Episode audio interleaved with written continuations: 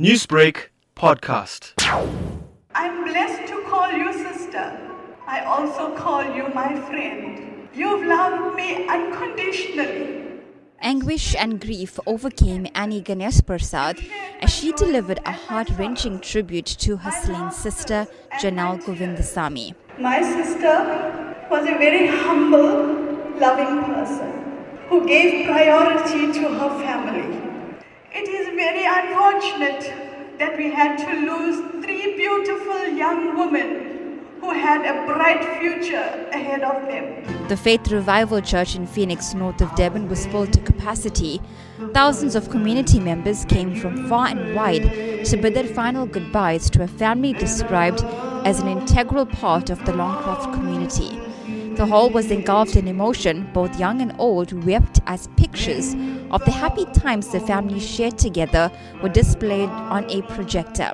22 year old Denisha was engaged to be married. 16 year old Rackelle Govindasamy was a pupil at the Rydal Park Secondary School. Her fellow pupils attended the service in school uniform, some with printed t shirts in memory of the trio. Many were seen breaking down. Her close classmates shared aspects of her character traits. We are shocked. We have no words to say. She was very timid and caring, and she was very quiet. It's obviously heartbreaking to know that what happened to her.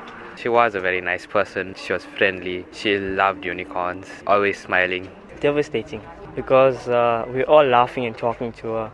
Then the next day, she just passed away. While crime in the area has of late dominated national headlines, community members that attended this triple funeral say they fear they might be the next victims. Terrible thing to happen. I think it's shocking. We don't know when we can be the next victim. So we really don't know what this world is becoming with all this crime and violence. Very hard. So, in our own community, this is happening.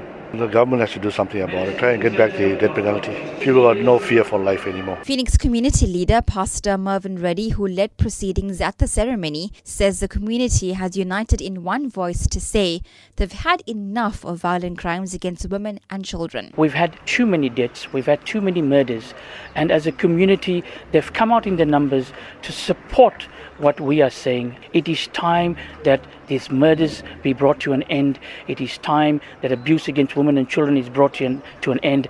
And as a community, we stand together in solidarity to send one message that Phoenix says enough is enough. The Verulam Family Court has postponed the bail application of 45 year old Colin Pele who was arrested in connection with the triple murder. The state has confirmed that it intends to oppose bail as they say the murders were planned and premeditated. For SABC News, I'm Prabashini Moodley at Phoenix, north of Durban. Newsbreak, Lotus FM, powered by SABC News.